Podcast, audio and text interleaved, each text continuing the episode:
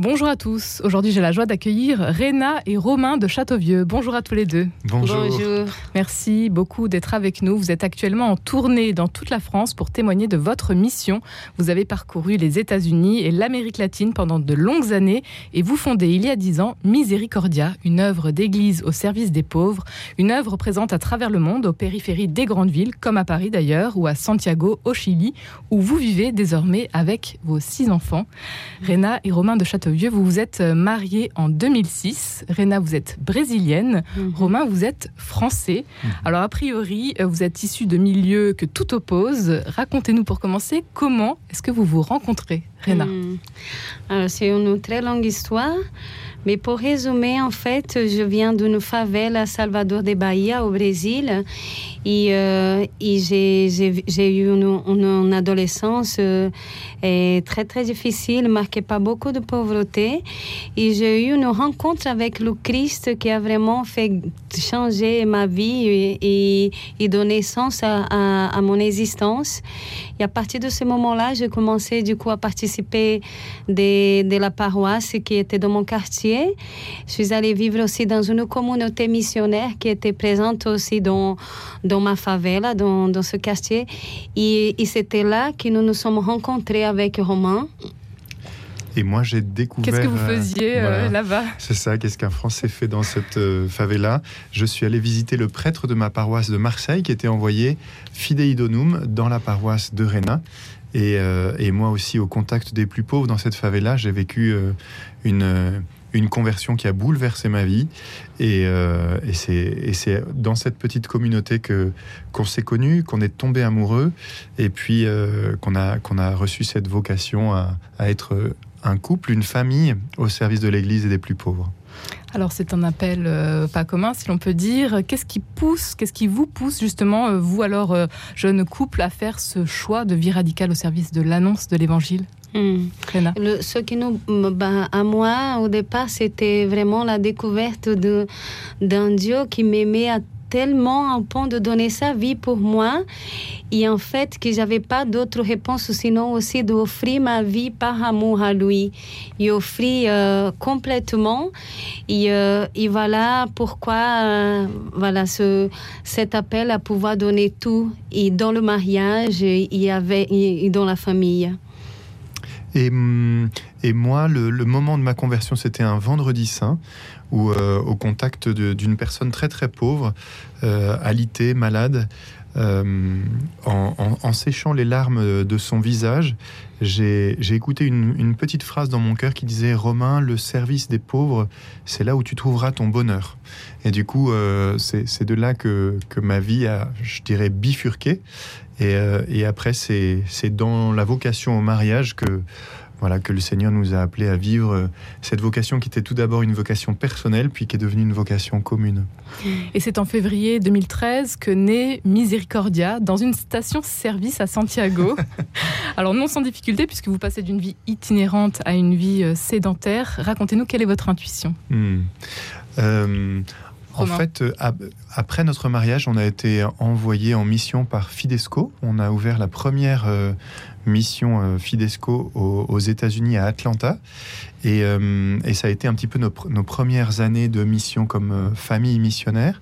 Et on a eu le désir de continuer au service du CELAM, de la conférence des évêques de l'Amérique latine, euh, à pouvoir vivre le service des plus pauvres et, l'annonce de l'Évangile dans 16 pays du continent, où on a embarqué dans un school bus qu'on a transformé en maison, et on a pu euh, aller au service de l'Église, au service des plus pauvres pendant trois ans. Et à la fin de ces cinq années, finalement, entre Fidesco et cette aventure euh, auprès du CELAM, on a senti avec Réna que le Seigneur nous invitait à passer d'une expérience familiale à une expérience d'accueil de d'autres personnes, d'autres couples, d'autres jeunes. Et c'est là qu'est né Miséricordia, avec cette intuition que dans la miséricorde euh, se combinait les œuvres spirituelles, c'est-à-dire l'évangélisation et les œuvres corporelles de miséricorde, le service des plus pauvres, de manière, euh, je dirais, euh, très complémentaire. Et c'est pour mm. ça que Miséricordia est né quelques semaines avant l'élection du pape François. Et alors Miséricordia, ce nom euh, s'est imposé comme une évidence, Rena? Mm-hmm. Au début, on doutait beaucoup de, de nom. En fait, on avait tout écrit, on n'avait pas le nom encore, on avait voilà l'intuition.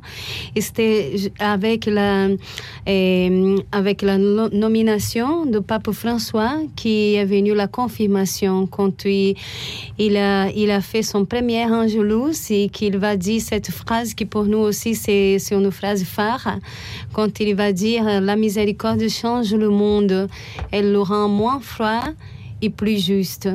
Et du coup, c'était pour nous comme une confirmation du Seigneur qui nous a poussé à appeler cette œuvre miséricordia. Hmm. Quelle est l'intuition euh, de votre œuvre euh, aujourd'hui? Quelles sont vos actions? Hmm.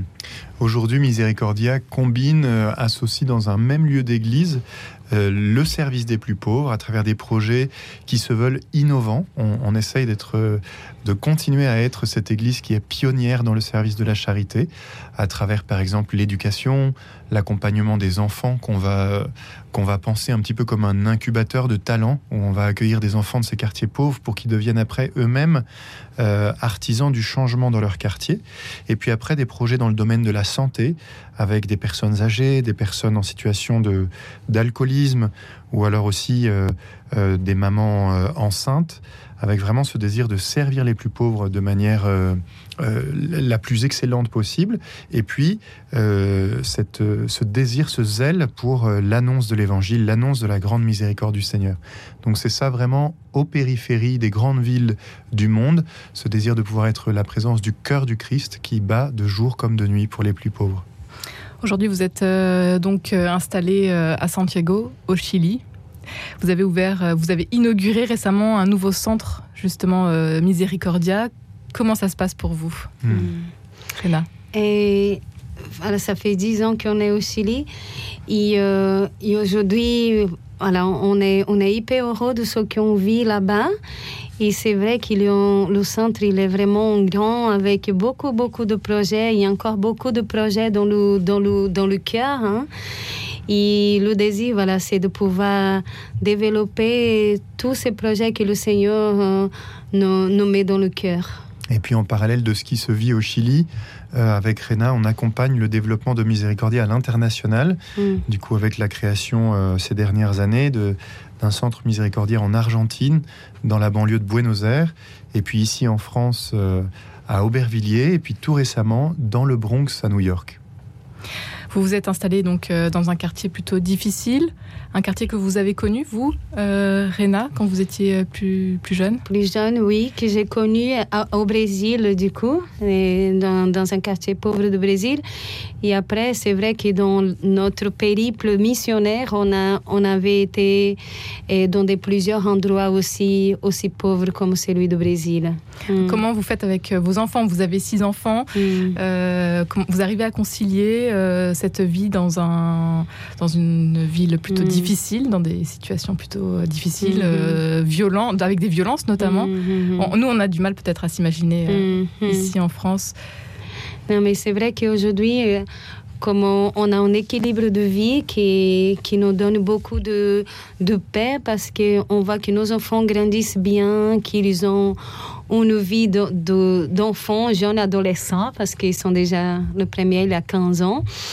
Et, euh, ils ont une vie normale d'enfants, d'école, de maison, d'amis, et aussi la mission avec cette vie un peu missionnaire qui, euh, qui pour nous aussi c'est un ingrédient très très important dans la croissance de nos enfants.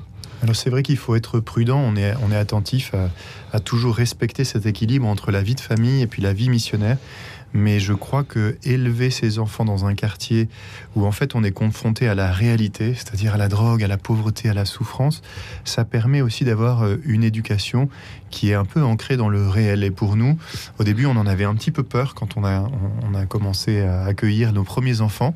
Et aujourd'hui, on voit que c'est vraiment une grande richesse, autant pour nous comme parents que pour nos enfants. Réna et Romain euh, de Châteauvieux, vous êtes euh, missionnaires aujourd'hui depuis, depuis euh, plus de dix ans maintenant. S'il fallait peut-être raconter une belle rencontre ou une expérience forte qui vous a marqué ces derniers temps, on va commencer avec vous, Réna.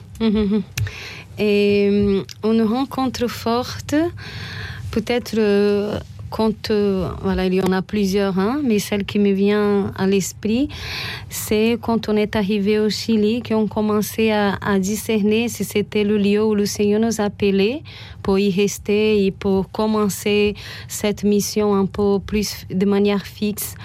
C'était la rencontre de ces deux personnes, Juana et Juan, qui était une personne âgée avec son petit-fils handicapé et que nous sommes passés visiter et que deux semaines après notre visite, ils ont un accident dans leur maison. La maison s'est brûlée, en fait. Et eux, comme ils étaient voilà, très, très pauvres et fragiles aussi euh, et, physiquement, ils n'ont pas pu s'en sortir.